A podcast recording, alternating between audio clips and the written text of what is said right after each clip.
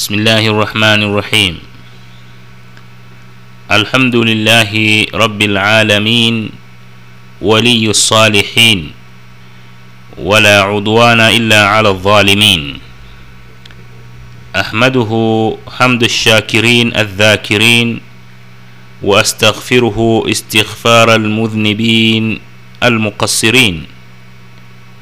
أكمل لنا الدين واتم علينا النعمة من بين العالمين وجعلنا من أمة خير المرسلين قال وهو أصدق القائلين ومن يبتغ غير الإسلام دينا فلن يقبل منه وهو في الآخرة من الخاسرين وأشهد أن لا إله إلا الله وحده لا شريك له إله الأولين والآخرين وقيوم السماوات والأرضين. وأشهد أن محمدا عبده ورسوله أفضل الأنبياء والمرسلين وسيد ولد آدم أجمعين. صلى الله وسلم عليه وعلى آله الطيبين الطاهرين وعلى صحابته الغر الميامين وعنا معهم ومن تبعهم باحسان الى يوم الدين وبعد السلام عليكم ورحمه الله وبركاته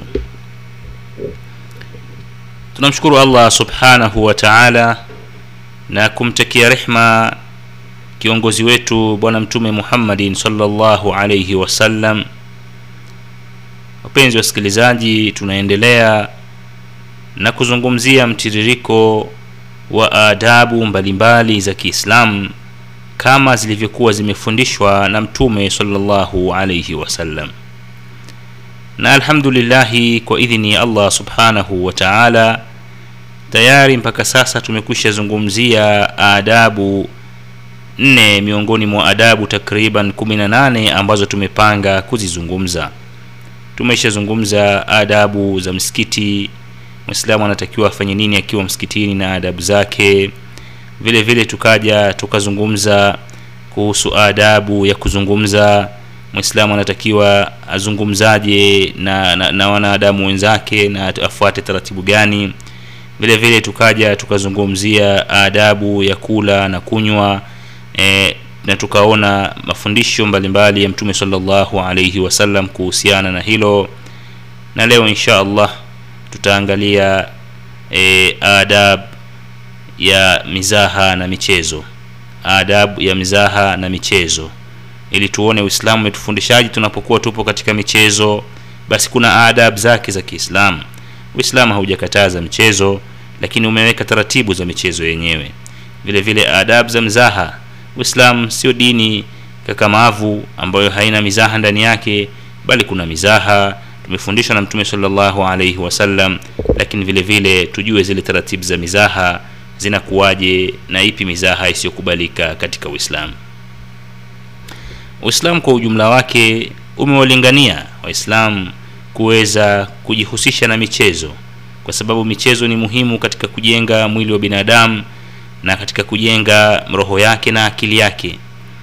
Kwa hiyo uislamu haukukataza michezo hali kadhalika uislamu haukumkataza hawakukataza waislamu kufanya mizaha kwani watu time zote wako serious tu. Hapana bali uislamu umeweka mizaha ambayo huingiza furaha katika nyoyo za watu huingiza bashasha katika nyoyo za watu.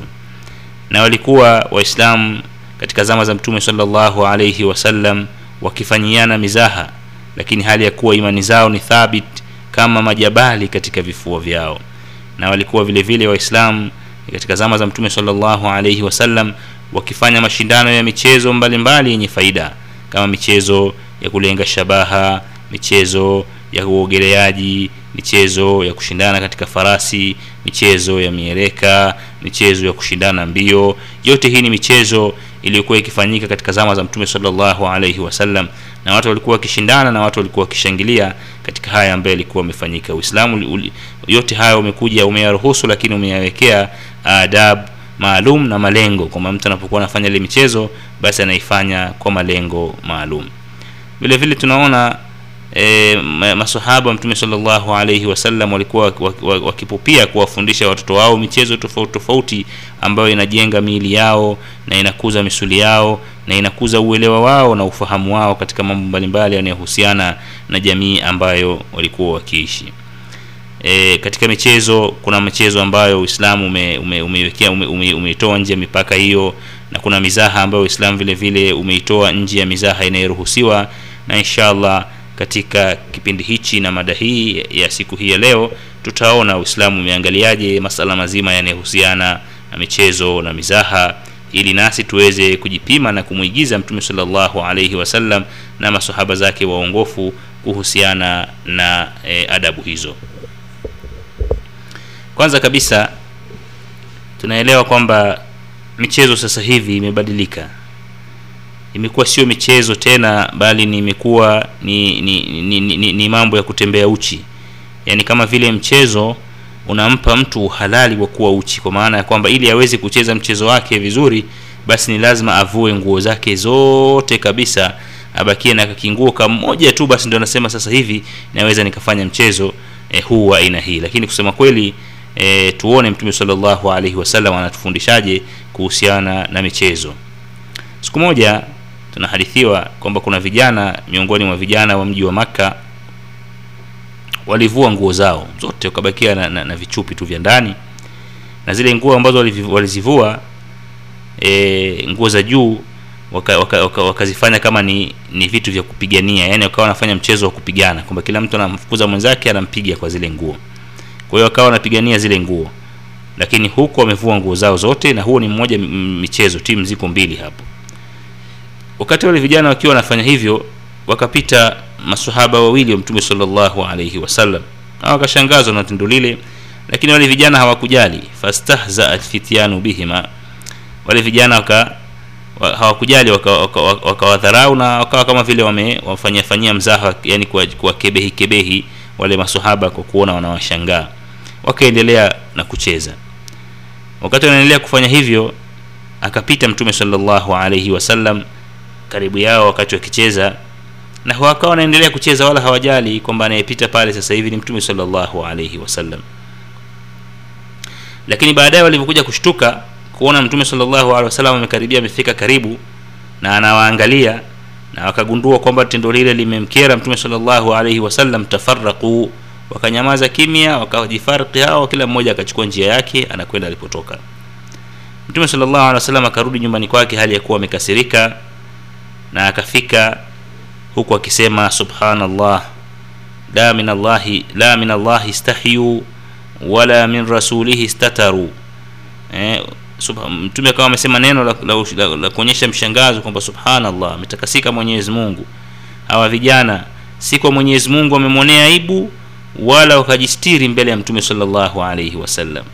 Wakati akizungumza hivi alikuwepo huyu mama mlezi wa mtume salllahu alaihi wasallam ummu aiman akisikia maneno yale. Na umu aiman akamwambia mtume salllahu alaihi wasallam staghfir lahum ya rasulllah waombee msamaha kwa mwenyezi mungu we mtume wa mwenyezi mungu. Lakini mtume akawa amenyamaza kimya.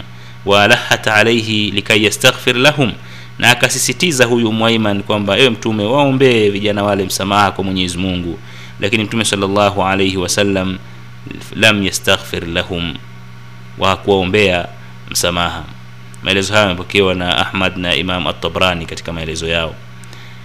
Hapa tunaona mtume salllahu alaihi wasallam pamoja na kuwa yeye ni rahma wa walimwengu na alikuwa mwepesi sana wa kuwaombea watu msamaha kwa mwenyezi mungu wanapokosea lakini alinyamaza na hakuweza kuwaombea msamaha vijana wale ambao walikuwa wameanzisha tabia isiyokuwa nzuri miongoni mwa waislamu tabia isiyokuwa nzuri katika mujtama nayo ya kuvua nguo zao na kubakia wamevaa vijichupi halafu wakawa wanacheza mtaani na hadharani wala hawajali kwamba kuna watu wakubwa wanapita kuna watu wanaangalia kuna wakina mama wanawatazama.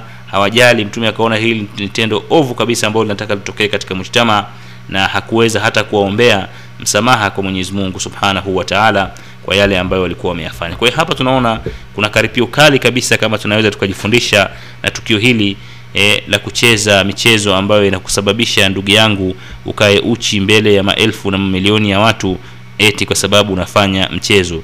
Katika uislamu kusema kweli mchezo hiyo haipo. Unatakiwa ujistiri kadri ya uwezo wako halafu ndio ufanye hiyo michezo. Kama itashindikana basi fanya mchezo chumbani kwako sehemu yoyote ambako kutakusaidia wewe kuweza kukuza mwili wako. Lakini si kufanya michezo inayopelekea kuvua nguo zote kuonyesha mwili wako mbele za watu e, unakasema kwamba huo ni mchezo. Huo sio mchezo. Vile vile tukitoka katika mchezo tunakuja katika mizaha kuangalia naye mizaha ina nafasi gani katika masala mazima ya kiislamu. Mizaha tumesema kwamba inaweza kuna mizaha ikawa ni halali mizuri haina matatizo na kuna mizaha ya haramu. Hebu tuangalie kidogo mizaha inapokuwa ni ya haramu inakuwa ni aina gani katika moja ya vita alivyopigana mtume salllahu alaihi wasallam waislam walikoka moto. Na alikuwepo abdullah ibnu khudhafa ambaye ndo alikuwa amiran wa jeshi lile. Na huyu e, abdullahi ibnu khudhafa alipewa uamiri na mtume salllahu alaihi wasallam na kikosi chake kaambiwa jamani mfuateni abdullahi ibnu khudhafa huyu ndio amiri wenu atakaloamrisha mumtii ndio kiongozi wenu katika msafara. Kama zilivyokuwa suna za mtume salllahu alaihi wasallam wasitoke watu watatu kusafiri mpaka kwanza wakae wamchague mmoja wao au ndio kiongozi wa msafara au ndio kiongozi wao. Na taratibu za kiislamu haziruhusu kabisa watu kujikusanya sehemu wakawa hawana amir hawana kiongozi. Kwa mtume sallallahu akahusia kikosi hichi kwamba jamani kikosi chenu abdullahi ibnu khudhafa ndio atakayekuwa amir kwa hiyo walipofika katika sehemu hiyo ya vita wakawa wamekoka moto mkubwa pale katika sehemu ile e, kwa ajili ya matumizi yao mbalimbali ikiwepo ni kupika ikiwepo ni kuota ikiwepo ni, ni, ni mwanga na hali kadhalika. Abdullahi akawauliza kikosi chake alaisa li alaikum samu wataa jamani si mmesikia mtume alisemaje? Mi ndio amiri wenu. Sasa si lazima mnisikilize na mnitii kama ni amiri wenu? Qalu bala kikosi kikasema hamna wasiwasi amir bwana. Wewe ndio kiongozi wetu na lazima tukutii. Faamara abdullahi ljunuda almuslimina an yalquu bianfusihim fi nnar abdullahi akawaamrisha sasa wale waaskari sasa mimi kama kiongozi wenu nawaamrisha haya ingieni katika moto. Mmoja mmoja jitupe kwenye moto huu. He watu wengine wakajipanga safu wengine wakasema jamani hebu acheni. Hii tena sio hiyo sio utiifu katika uongozi. Inakuwaje tena e, mambo kama haya? Watu wamepanic. Wengine wasema bwana kiongozi. Wengine wanasema hapana hapana hapana mjaelewa hapana haiwezekani kabisa. Na abdullahi anavyosema vile ibnu khudhafa yuko serious hacheki. Yani sio mzaha tena. Hiyo ni amri ya, ya kamanda wa majeshi. Jitupeni kwenye moto huo. E, mtume alishasema mimi ndio kiongozi wenu mnitii na mnisikilize. Haya moja mmoja waanze kuingia humo. Yakatokea makundi mawili pale na abdullahi alipoona sasa watu wamekuwa serious kwelikweli eh, kuna kundi limekaa linatayarisha kujitupa kuna kundi lingine linawazuia akaenda akasema hapana la tafalu fainama kuntu amzahu maakum. Msifanye jamani hapana hapana. Nilikuwa nikifanya mzaha na nyinyi. Kwa hiyo watu wengine wakacheka wengine wakakasirika kwamba mzaha aina gani huu bwana? Mambo gani haya tena tunafanyiana? Kwa jeshi liliporudi ikabidi walishtakie lile jambo kwa mtume salllahu alaihi wasallam mtume salllahu alaihi wasallam akasema faman man amarakum minhum bimaasiyati llah yule atakayewaamrisheni katika kumwasi mwenyezi mungu fala tutiuhu siku zingine msije mkamtii atakayewaamrisheni kumwasi mwenyezi mungu msije mkamtii sijasema kwamba kiongozi kiongozi wenu basi mumtii katika kila kitu. Hapana atakayewaamrisheni katika kumwasi mwenyezi mungu msimtii. Na hivyo hivyo mtume salllahu alaihi wasallam akawatanabahisha waislamu wote kuhusiana na mizaha ya halali na mizaha ambayo haipendezi kwa mwislamu kuwa naye. Mipaka mizaha ambayo huvuka ile mipaka ya mwenyezi mungu subhanahu wa taala na lengo hasa la mzaha ni kuleta ucheshi na ku, ku, kuingiza hali fulani ya, ya, watu kuwa na morali nyingine mpya lakini isifikie mizaha ikawa katika hali kama hii ya kuwaingiza watu katika majaribu kama haya. Maanake wengine wanaweza wakapa, wakapatwa na mashinikizo ya damu kutokana na, na mizaha yenye, yenye aina hii.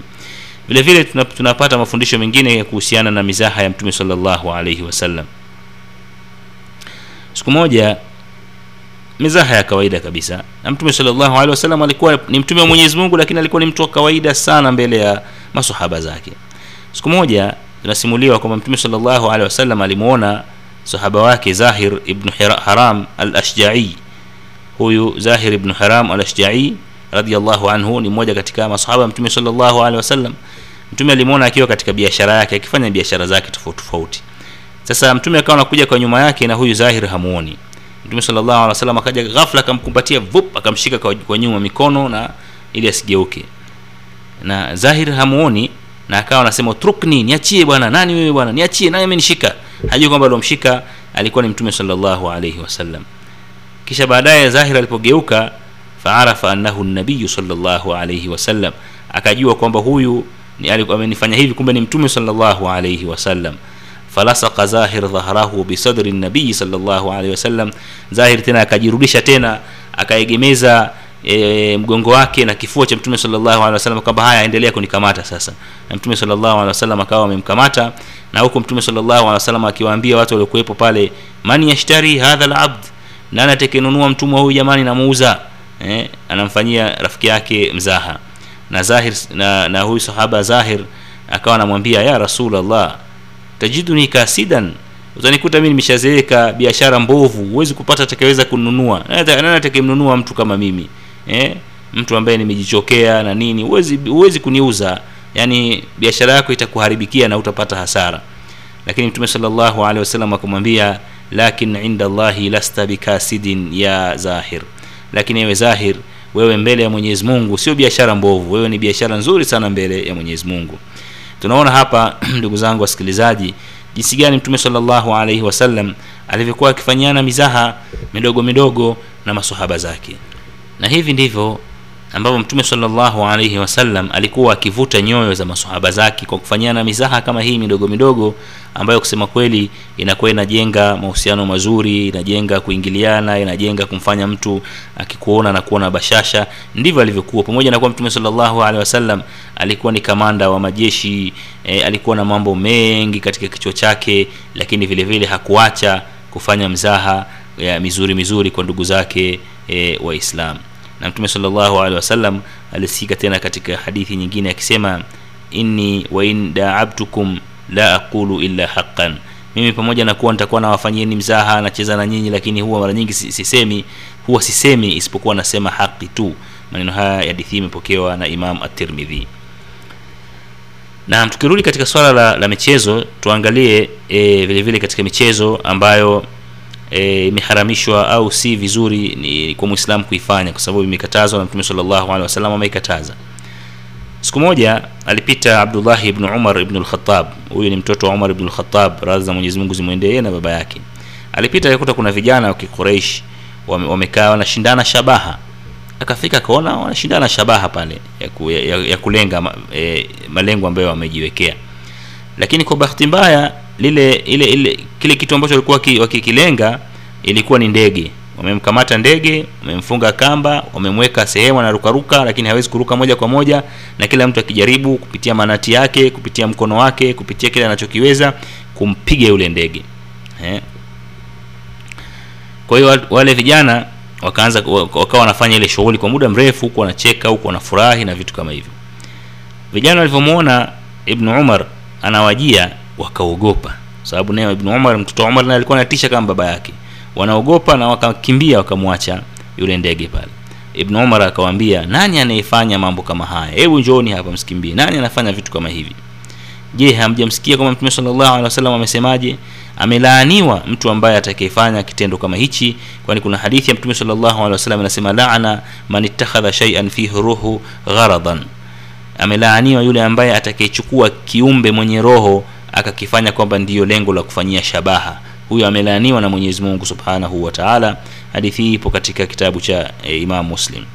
Kwa kutokana na, na kisa hichi tunachokipata kutoka kwa abdullah ibn umar na hawa vijana tunajifundisha darsa kubwa kabisa kwamba uislam ni dini ya rehma kwa viumbe wote hairidhii kabisa kuona mtu anamfanyia kiumbe mwingine kama ni ndege au mnyama yoyote ule kwamba ni mnyama wa kujifundishia wa kumfanyia mazoezi na kujifundishia shabaha. Wakati yule mnyama anaumia eh, kwa kupigwa anavunjika miguu na vitu kama hivyo. Kwa hiyo e, mtume sallallahu alaihi wasallam aliweza kutoa mafundisho kama haya ambayo masahaba zake walianza kuyapandikiza katika vijana wa Kiislamu kuheshimu haki za wanyama na kwamba ni wanyama wanafaki- wana- wana- wanafaa watendewe haki kama ambavyo wanafanyiwa binadamu na bila kudhuriwa na kitu chochote. Kwa hiyo haya ni maneno ya mtume sallallahu alaihi wasallam.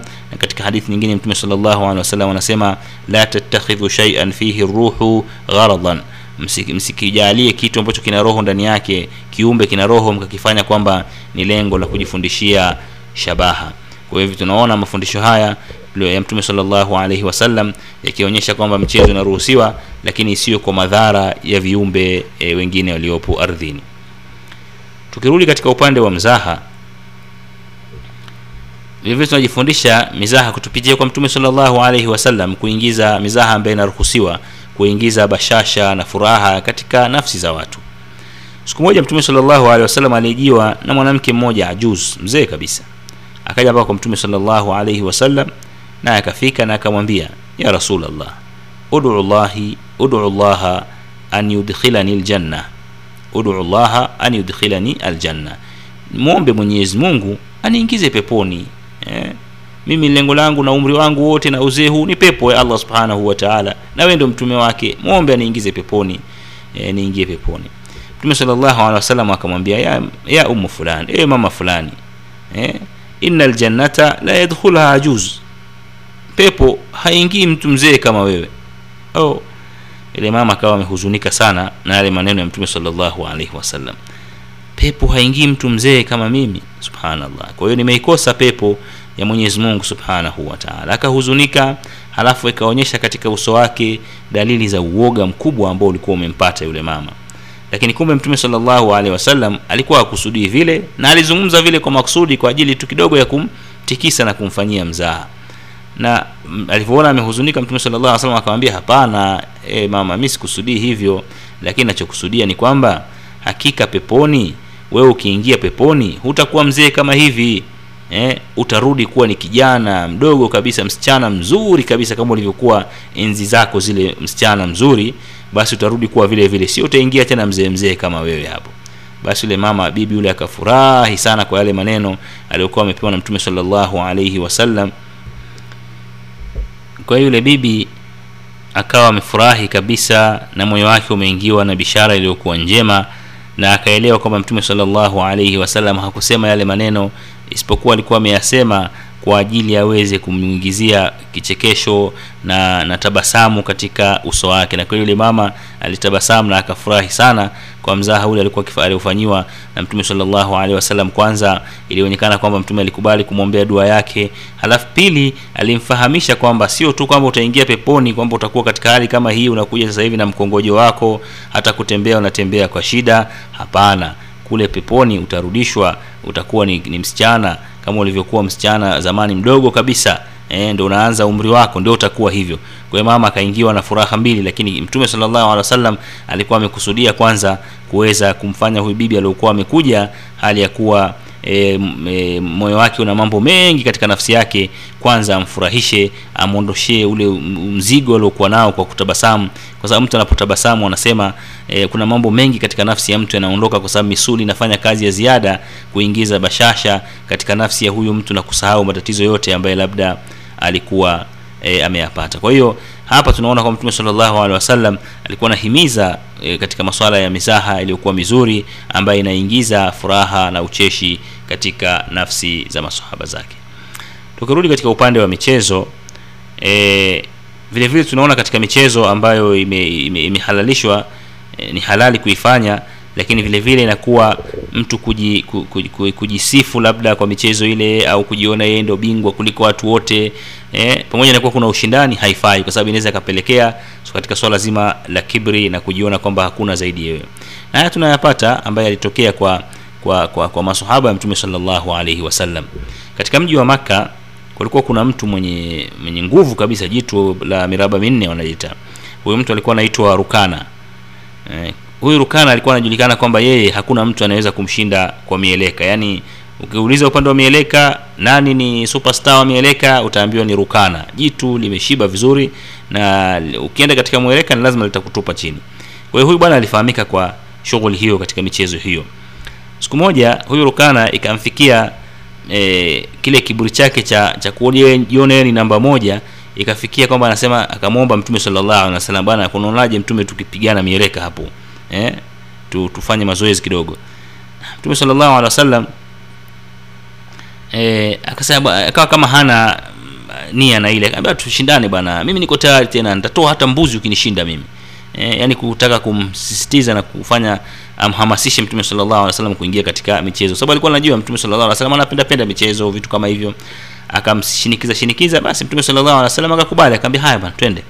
Wakaenda katika kushindana mieleka mtume sallallahu alaihi wasallam akamtupa chini. Yule bwana pamoja na miraba minne na kila kitu lakini mtume alikuwa na taktik nyingi za za, za miereka za kupigana miereka. Kwa hiyo papa yule bwana rukana na na umashuhuri wake mtume akamwe, aka, aka, aka, mtume sallallahu akamwangusha chini. Basi akachukua mbuzi tayari zawadi ya mbuzi ilikuwa inashindaniwa mtume akapata mbuzi. Rukana akasema ah bwana tufanye mara nyingine unajua umenishtukizia kidogo. Eh naona um, kabla sijakaa vizuri umeshanikamata umeniangusha bwana tufanye mara nyingine tena. Na mbuzi tena nyingine akatoa. Ah mtume akasema haya tuendelee wakaanza tena. Bwana rukana akajitayarisha vizuri. Mtume sallallahu alaihi wasallam akamkamata kumkamata tu rukana chini mara ya pili. Mbuzi imeondoka ya pili. Ah bwana tufanye na ya tatu. Mtume akasema hamna wasiwasi wewe mbuzi zako na nguvu zako tu. Haya wakaingia tena uwanjani. Mtume sallallahu akambamiza tena chini. Haijachukua hata muda mrefu. Knockout chini kamwangusha. Rukana mbuzi tatu zimekwenda na mara tatu zote kapigi, kapigizwa chini na mtume sallallahu alaihi wasallam rukana akaanza kujifikiria na kusema sasa nitawaambia nini jamani familia yangu? Hizi mbuzi tatu zote moja nitasema imeliwa na mbwa mwitu nyingine imetoroka hii ya tatu nitasema imeenda wapi? Maanake uongo utakuwa umenishia.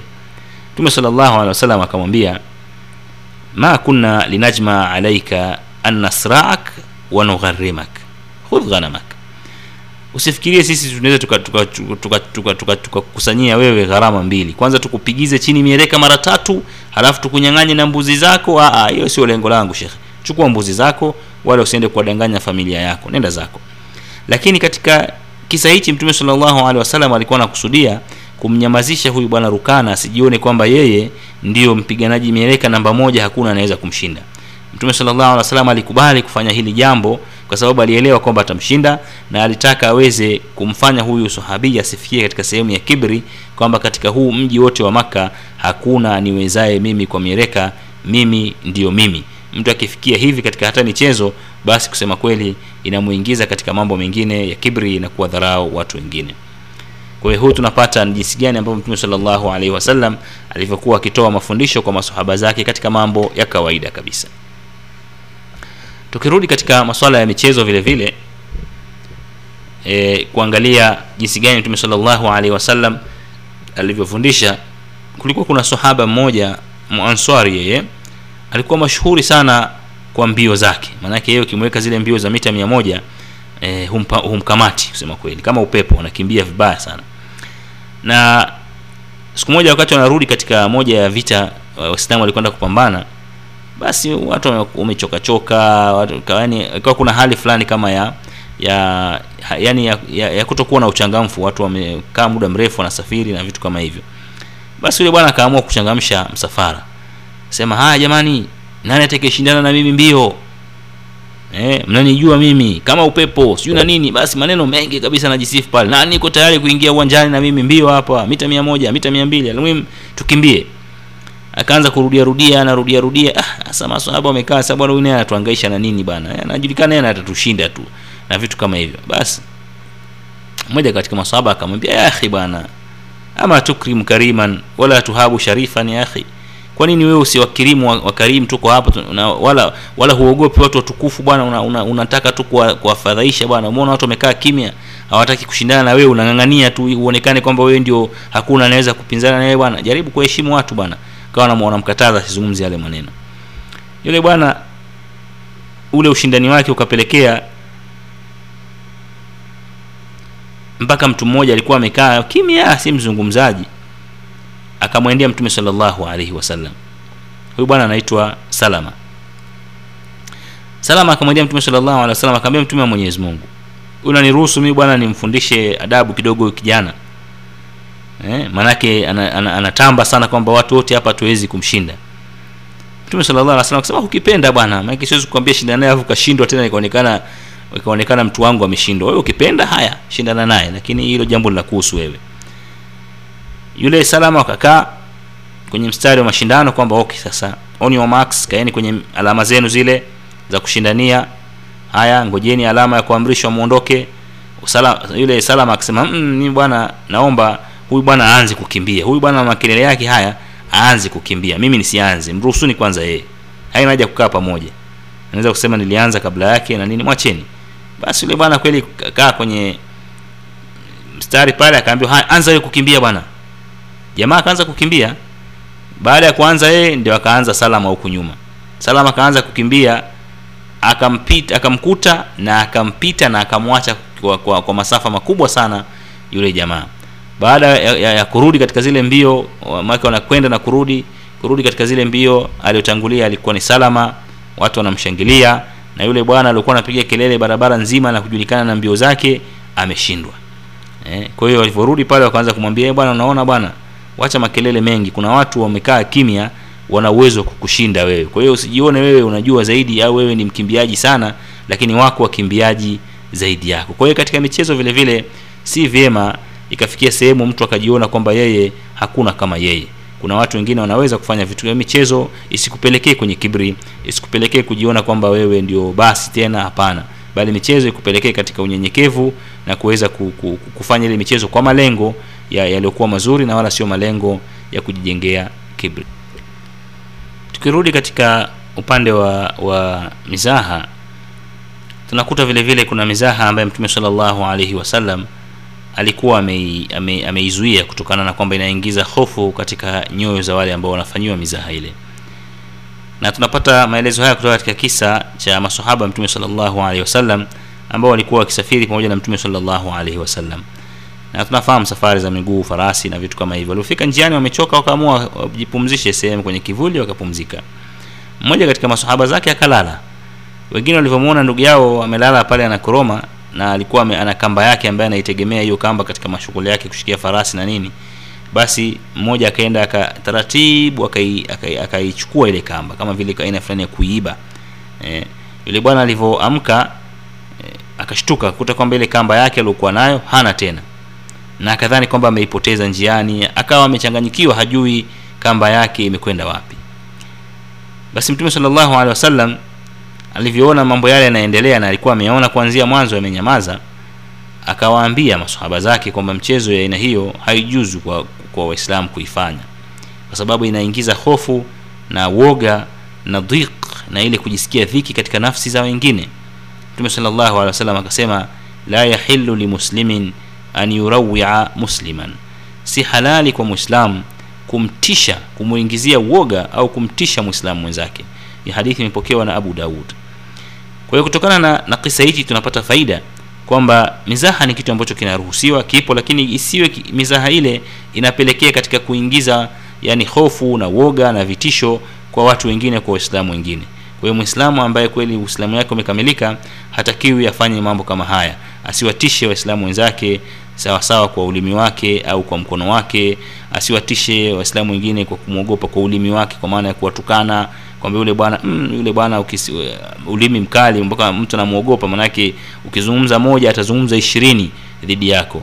Ehe, kwa hiyo mtu ana- ana- anaogopea katika hali kama yote haya ni katika mambo ambayo mtume sallallahu alaihi wasallam aliyakataza vile kumuudhi mwenzako kwa mkono au kwa jambo lolote vile. E, kumwingizia hofu na uoga vile vile yote haya hayafai kwa muislamu kwa hiyo kuna michezo mingi ambayo saa ingine e, watu wanacheza anaweza kuwa mtu anakupa anakuambia jambo la kukutisha lakini sio kweli baadaye anakuambia "Ah, nilikuwa nakutania lakini tayari amekushakupa amekusha kuingizia uoga mpaka unanyong'onyea. Sasa hivi katika uislamu haifai. Vile vile mtu kuna michezo mingine mtu hata watu wetu wanaifanya naye tuwafundishe unakuta mtoto amejificha labda nyuma ya mlango mwenzake anaingia anampigia kelele pale nguvu sana anamshtua mpaka yule anashtuka kabisa hata kama ameshika kitu mkononi anaweza kukiangusha. Basi hii ndio iliyokatazwa na mtume sallallahu alaihi wasallam la yahillu limuslimin an yurawia musliman. Si halali kwa mwislam kumtishia muislamu mwenzake kwa jambo lolote. Kwa hiyo e, michezo hii ilikatazwa na mtume sallallahu alaihi wasallam. Vile vile mtume sallallahu alaihi wasallam katika hadithi nyingine alisema la yaakhudhanna ahadukum mataa akhihi laiban wala jaddan waman akhadha asa akhihi faliyaruddaha asichukue mmoja wenu kitu cha ndugu yake kama ni mwenye kucheza kufanya mzaha au akakichukua kiukwelikweli bila yeye kuelewa. Atakayechukua fimbo ya ndugu yake basi amrudishie. E, kwa hiyo usichukue kitu cha ndugu yake unafanya mzaha kalala basi ukasema ngoja tumwibie e, saa yake au simu yake hii. Analala hovyo huyu. Tuifiche siku nzima asione aangaike alafu kesho tumrudishie tumfundishe adabu. Hapana mchezo kama huo na mzaha kama huo katika uislamu hauruhusiwi kwa sababu unamuingizia hofu yule bwana mambo mengi atakuwa anayafikiria na atakosa raha na uislamu hautaki mtu akose raha. Vile vile katika michezo ambayo inaruhusiwa katika katika uislamu ni watoto wadogo kucheza na midoli midoli hii. Kwa sababu kuna kuna watu wengine wamefikia hata kuharamisha michezo ya midoli kwa watoto e, kwamba ni haramu mdoli ni haramu lakini kusema kweli e, haijafikia kwa watoto wadogo daraja hiyo ya uharamu e, kwa mujibu wa, wa kauli za maulama. Na hapa tunaona mtume sallallahu alaihi wasallam mwenyewe e, alimwachia mke wake bi Aisha. Tunajua kwamba mtume sallallahu alaihi wasallam alimwoa bi Aisha akiwa yungali mdogo yani bado zile fik, e, ametoka tu katika usichana kwa hiyo fikra zake zile bado e, za kitoto kitoto. Alikuwa anapenda sana bi Aisha anha midoli alikuwa anatengenezewa midoli na anakuwa na mdoli wake ambaye anatembea naye. Kwa hiyo Aisha alikuwa na midoli ambaye alikuwa akicheza naye. Kwa mtume sallallahu alaihi wasallam alipomwoa bi Aisha kahama na midoli yake kwenda katika nyumba nyumba ya mume wake. Kwa hiyo katika vitu ambavyo vilipakiwa katika kama ni mabegi ya wakati ule basi na midoli naye ikajazwa humo ndani. Haya pelekeni kwa mume wake. Kwa hiyo bi Aisha akaja katika nyumba ya mtume sallallahu alaihi wasallam akiwa yuko na midoli yake. Siku moja mtume sallallahu alaihi wasallam akaiona ile midoli akamuuliza ma hadha ya Aisha? Nini hivi vitu naviona hapa Aisha? Qalat banati. Aisha akasema hawa ni wasichana wangu. Yani ni midoli yangu wasichana wangu. Mtume sallallahu katika ile midoli alikuwa ameiona pale akamwona e, mdoli ambaye alikuwa ni farasi. Huyo farasi alikuwa na mbawa mbili yani ametengenezwa kwa mbawa mbili mtume sallallahu alaihi wasallam akamuuliza ma hadha alladhi arahu wasatuhunna? Na huyu katikati hapa ni nani naye? Ni binti yako naye vile vile? Huyu namuona hapa na mbawa mbili. Aisha akasema hapana huyu ni farasi. E, sio binti yangu huyu ni farasi. Mtume sallallahu alaihi wasallam akamwambia mbona namuona kama ana, ana, ana, ana vitu katika mbavu, katika mbavu zake? Nini vitu hivi ni nini? Aisha akasema hizi ni mbawa mbili hizi. Uzione hizi mbawa mbili za kurukia hizi. Eh, mtume akasema la farasi ana mbawa mbili za kurukia. Farasi na mbawa mbili akashangaa sana kwamba farasi inawezekana akawa na mbawa mbili. Mtume sallallahu alaihi kwamba farasi na mbawa mbili. Aisha akamwambia wewe kuwahi kusikia katika visa kwamba nabii Suleiman alayhi salam alikuwa na na na na, na, na, na, na farasi zenye mbawa zinaruka? Mtume sallallahu alaihi wasallam akacheka mpaka gego lake la mwisho likaonekana na hii maelezo haya yamepokewa na Abu Daud kwa kutokana na nini? Na ile mizaha ambayo alikuwa akifanyiana na mke wake Bi Aisha ambaye alikuwa bado ana, ana, ana zile fikra e, za, za, za utoto na anapenda kuchezea midoli kama hii. Kwa hiyo Mtume sallallahu alaihi wasallam hakumzuia mkewe Bi Aisha anha kucheza na midoli, bali alikuwa akitabasamu naye na akimfanyia mizaha mbalimbali na akitaka kujua hobi yake na kuiendeleza vile vile hobi kwa ajili ya kuweza kupata e, ma, maisha mazuri nyumbani. Kwa hiyo hii vile vile ni mafundisho tunayapata sisi kwa mabinti zetu e, kwamba kwa, kwa, kwa wake zetu. Maanake unaweza kukuta binti yako anapendelea kitu fulani ana kama ni mdoli wake kama nini basi zungumza naye. He anaitwa nani huyo mdoli wako jina lake nani wewe umempa jina je na nini na vitu kama hivyo. Kwa sababu unamuingiza katika hobi yake na unampelekea e, kumhamasisha katika katika kuwa na furaha na wewe. Vile vile kama tunavyoona hapa Mtume sallallahu na mke wake na wewe vile vile kama na mke wako nyumbani ana hobi za aina fulani fulani mhamasishe katika hobi kama hizo kaa naye zungumzia naye. Haya ni mambo ambayo tunafundishwa na Mtume sallallahu alaihi wasallam e, katika mambo haya kama tulivyoona Mtume sallallahu alaihi wasallam akiwa anafanyiana mzaha na mkewe bi e, Aisha radhiallahu anha. Vile vile katika masuala ya michezo tunakuta kuna kuna, kuna swala zima la kushindana shabaha. Haya ni mambo ambayo tumefundishwa na uislamu kushindana shabaha. Na siku moja mtume sallallahu alaihi wasallam alipita katika kundi la waislamu hali ya kuwa wanashindana katika kulenga shabaha kwa kutumia manati na vitu kama hivyo. Kwa hiyo wakati wanashindana akawaambia irmu bani ismail fa abakum kana ramian irmu wa ana maa bani fulan. Kwamba haya nyinyi upande wa huku banu ismail haya baba yenu nyinyi alikuwa ni, ni, ni mtu wa shabaha sana. Haya anzeni nyinyi sasa kulunga shabaha na mimi sasa hivi nitakaa upande huu wa huku tushindane. Mimi niko na kundi hili na nyinyi mko katika kundi hilo. Haya tuanze kushindana shabaha tunalenga katika sehemu ambayo tumeweka pale ya kuilenga. Lile kundi la lingine la watoto wa bani ismail hawa wakaacha kushindana. Wakasema ah mtume akauliza vipi jamani malakum la vipi bwana mlengi tena shabaha mmekaa kimya vijana wakasema qalu kaif narmi wa anta maahum vipi tuanze kushindana ewe mtume wa mwenyezi mungu? Wewe uko pamoja nao bwana sasa tutashindana vipi? Sisi tuko peke yetu tumekwenda kukaa na wale alafu tena watuambia tushindane. Eh, mtume sallallahu alaihi wasallam akasema irmu fa ana ma'akum kullukum. Haya jamani kama ni hivyo basi shindaneni. Mimi nitakuwa upande huu na nitakuja upande huu na nitakuja upande huu e, nitakuwa katika pande zote mbili. Subhanallah. Alikuwa mapenzi makubwa kwa vijana wa Kiislamu kwa mtume sallallahu alaihi wasallam kwamba sasa mtume amekwenda kule tutashindwa. Alafu tutashindana vipi? Tukimshinda na mtume sallallahu alaihi wasallam itakuwa vigumu sasa hivi. Kwa hiyo inaonyesha jinsi gani ambavyo mtume alikuwa akishirikiana nao na akisikiliza fikra zao na mawazo wao na vile vile alikuwa hataki kuwaudhi wengine dhidi ya wengine lakini alikuwa akiwashajia akiwahamasisha mtume sallallahu alaihi wasallam katika swala zima la kulenga shabaha ili waweze kuwa na, na, na, na, na, na kulenga shabaha vizuri eh, ambayo itawasaidia katika maisha yao ya uwindaji maisha yao ya vita na vitu kama hivyo kwa hiyo mtume sallallahu alaihi wasallam hakuwazuia katika michezo hii mfano michezo hii ya shabaha na michezo mingine ambayo inakuwa inaacha athari nzuri katika nafsi za watu na inawajenga watu katika afya zilizokuwa njema kabisa. Hivyo ni jukumu letu kupata mafundisho haya mtume sallallahu alaihi wasallam katika michezo mbalimbali na tuangalie michezo ambayo inakuwa ina faida katika akhlaqi zetu katika maisha yetu na yenye malengo yaliyokuwa mazuri ambayo hayatamtoa mtu katika mafundisho sahihi ya dini yetu ya Kiislamu vile vile e, washindani ambao wanashindana wanatakiwa wawe na zile akhlaq zilizokuwa njema kama tulivyosema ambazo zinakwenda sambamba na adabu hizi ambazo tunazizungumzia tuna, tuna, tuna na tunazifundisha. Na vile vile e, kuelewa kwamba kuna kushinda na kushindwa. Kwa hiyo hata kama unakuwa na timu yako wewe unaishangilia ikishindwa uelewe imefika wakati wa kushindwa na ikishinda ndio hivyo imeshinda tena. Kwa hiyo isipelekee katika ile ile ushabiki e, wa hali ya juu mpaka inafikia katika masuala ya ya kuleta chuki miongoni mwa makundi ambayo yanakuwa yanafanya mashindano. Haya ni katika mafundisho vile vile ya dini yetu ya Kiislamu. Tunahadithiwa tuna, tuna kwamba masahaba mtume sallallahu alaihi wasallam walikuwa wakipenda sana katika mashindano yao kushindanisha e, farasi na ngamia kushindanisha mbio. Walikuwa wanapenda sana. Na katika mashindano yote walikuwa yani walikuwa wakiwapa mazoezi farasi zao wanazishughulikia farasi zao kwa ajili ya mashindano ambayo yanakuja baina ya wakati na wakati. Na mtume sallallahu alaihi wasallam alikuwa na ngamia. Huyo ngamia kusema kweli alikuwa hashindwi na mtu yeyote.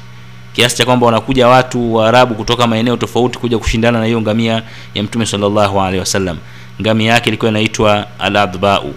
Jina la ngamia linaitwa al-adbau hiyo ngamia ilikuwa haishindwi kusema kweli. Yaani wanakuja watu pale wanaishindanisha wana, wana na ngamia ya mtume sallallahu alaihi wasallam inakuwa ndio yenye kushinda. Siku moja akaja mbedui moja katika ngamia yake akaingia katika mashindano. Akasema jamani mimi naingia kwenye mashindano. Haya mashindano yenu ambayo mnayafanya na mimi naingia lakini ngamia wangu leo he, ngamia wa mtume sallallahu alaihi wasallam huyu anayesifiwa hafui dafu kwa ngamia wangu. Huyu ngamia ni wa katika swala zima la kukimbia. Basi mashindano yakaanza ngamia wa bedui na ngamia wa mtume sallallahu alaihi wasallam wakawa wanachuana shingo kwa shingo shingo kwa shingo.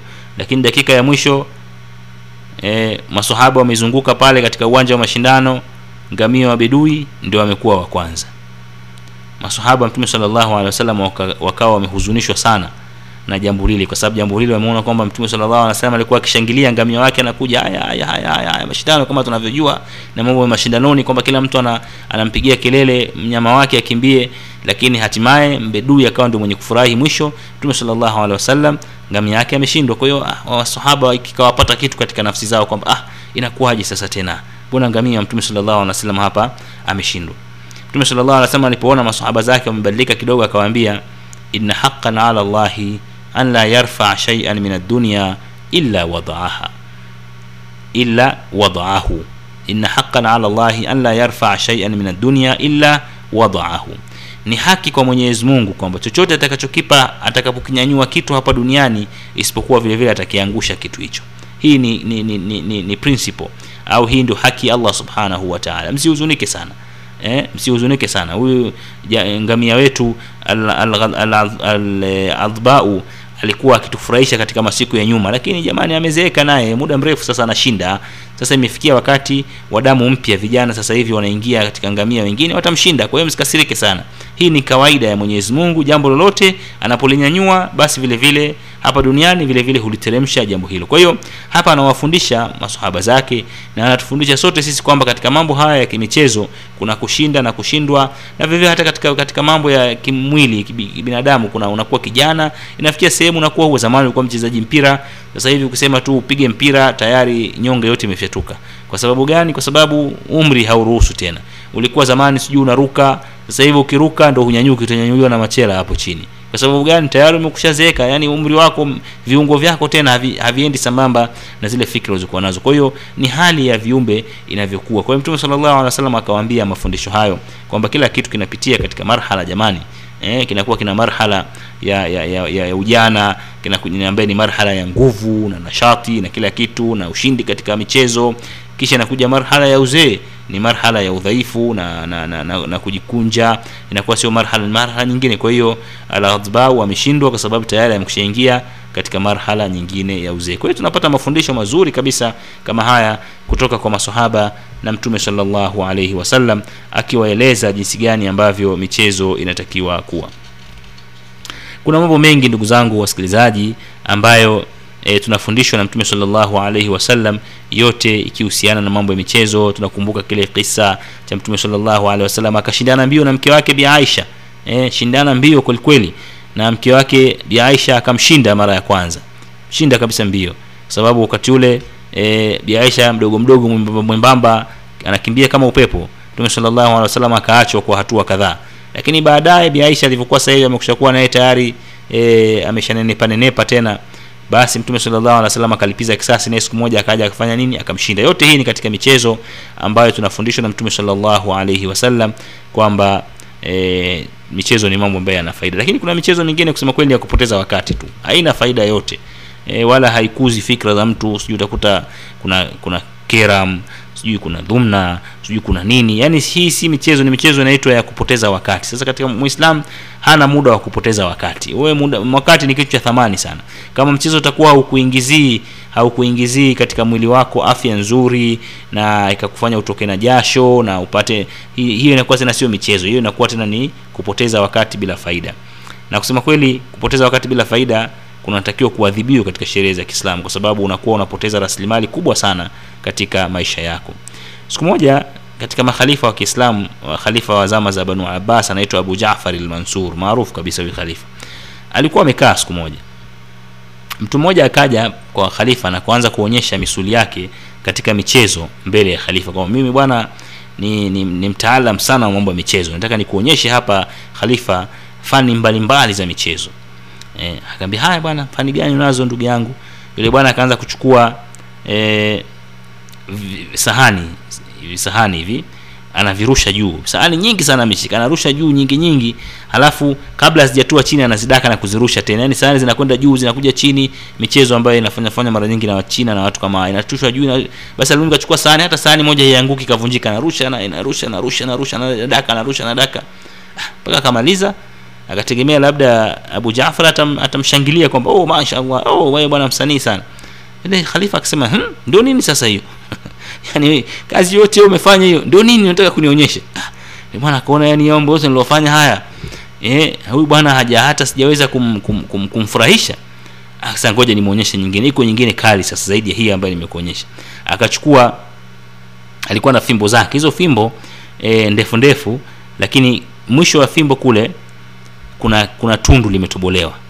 Kuna tundu ambayo ile tundu yani kama ile ukichukua fimbo na fimbo nyingine ukiingiza katika ile tundu inapita kwa hiyo kama vile mtu anaweza aka, akafunga yani akaunganisha fimbo na fimbo kutokana na lile tundu lilikuwa pale.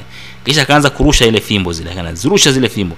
Anairusha fimbo ukutani e, inakwenda ina, ina, ina, inaganda kwenye ukuta labda wa, wa wa nyumba hivi alafu anarusha nyingine ile nyingine inakwenda kuingia kwenye tundu lile dogo. Yani alikuwa na shabaha ya kuiza katika tundu anarusha nyingine. Kwa hiyo fimbo zile zinaingia katika matundu kama vile anatengeneza kitu. Kafanya kafanya kafanya shughuli zake pale alipomaliza michezo yake akatarajia sasa huu utakuwa umemridhisha sana khalifa huyu na hapo naweza nikapata zawadi. Lakini baadaye khalifa alipoona kwamba akamwambia umemaliza ndio mchezo ulikuwa nataka kunionyesha. Kama basi mchukueni jamani huyu mtandikeni mboko huyu anapoteza wakati wa watu. Eh? amepoteza wakati wangu hapa ananiambia naonyesha michezo yenye maana hakuna mchezo yote. Hii michezo haina maana isipokuwa kupoteza muda tu. Hebu kwanza mfundisheni adabu kwanza uh, ya kutopoteza wakati wa watu. Kwa jamaa badala ya kupewa zawadi akala mboko kwa sababu ya kumpotezea kiongozi wa umma kwa michezo isiyokuwa na faida yote. Kwa hiyo ndugu zangu, kuna michezo na faida, mingine haina faida. Michezo ya kurusharusha visahani, sijui ya kurusharusha mpira, sijui ya kutoa moto kwenye mdomo, sijui ya kufanya fanya nini masarakasi haya na, na vitu kama hiyo. Michezo haina faida. Michezo sijui ya dhumna, sijui e, domino, sijui ndio dondo dhumna yenyewe, keram, sijui mchezo gani, yani unakaa muda mrefu hapo, bao, sijui mtaji, nimekula, nimeamka, nimekuoa, sijui yote hiyo ni kupoteza muda, ambaye katika Uislamu kusema kweli hairuhusiwi. Karata sijui na ndio imezoeleka sana katika mwezi wa Ramadhani, watu wananunua karata mpya, cheza pale, ikifika saa kumi na moja tunapoteza swaumu bwana. Eh, saumu tushika sana sasa. Poteza saumu, soma Qur'an ndugu yangu, fanya dhikri, muombe Allah subhanahu wa. Unapoteza saumu kwa karata, mambo ya kijinga. Unapoteza saumu kwa bao, nimelala, nimeamka, nimeoa na mtaji, sina mtaji, hata futari nyumbani hakuna, unasema na mtaji ya mamilioni hapa, subhanallah. Kwa hiyo michezo inayoruhusiwa ni ile michezo ambayo kusema kweli inakuwa ina faida kwa Muislam na inakuwa inakuwa ina malengo mazuri kwa ajili ya kuweza kumfanya Muislam aweze kufaidika nayo, na Mtume sallallahu alaihi wasallam anasema ni'matan maghbunu fihima, kathiru minan nas faragh. Neema mbili kusema kweli hizi zinawadanganya watu wengi na zinawahadaa watu wengi, nazo ni afya na mtu kuwa na faragha. Afya na mhadaa, mtu anatumia afya katika vitu visivyokuwa na faida. Vile vile mtu kuwa na faragha, kwamba hana an, yani hana kazi inayemshughulisha, naye humpeleka katika kufanya mambo ya kupoteza wakati wake bure. Ndugu zangu Waislamu, eh, hiyo ilikuwa ni, ni, ni, ni, ni, ni adabu katika adabu za michezo na mzaha katika darsa zetu ambazo tunazungumzia adabu za Kiislamu katika mambo tofauti tofauti. Tunamwomba Allah subhanahu wa ta'ala ayathibitishe haya tuliyozungumza na aweze kuyajalia katika matendo yetu ya kila siku. Tunamwomba Allah subhanahu wa ta'ala aweze kuzilainisha nyoyo zetu katika mwezi huu mtukufu wa Ramadhani, tuweze kufanya mambo ambayo yatakuwa na faida na sisi katika dunia yetu na na faida na sisi kesho mbele ya Allah subhanahu wa ta'ala. Wassalamu alaikum wa rahmatullahi wa barakatuh.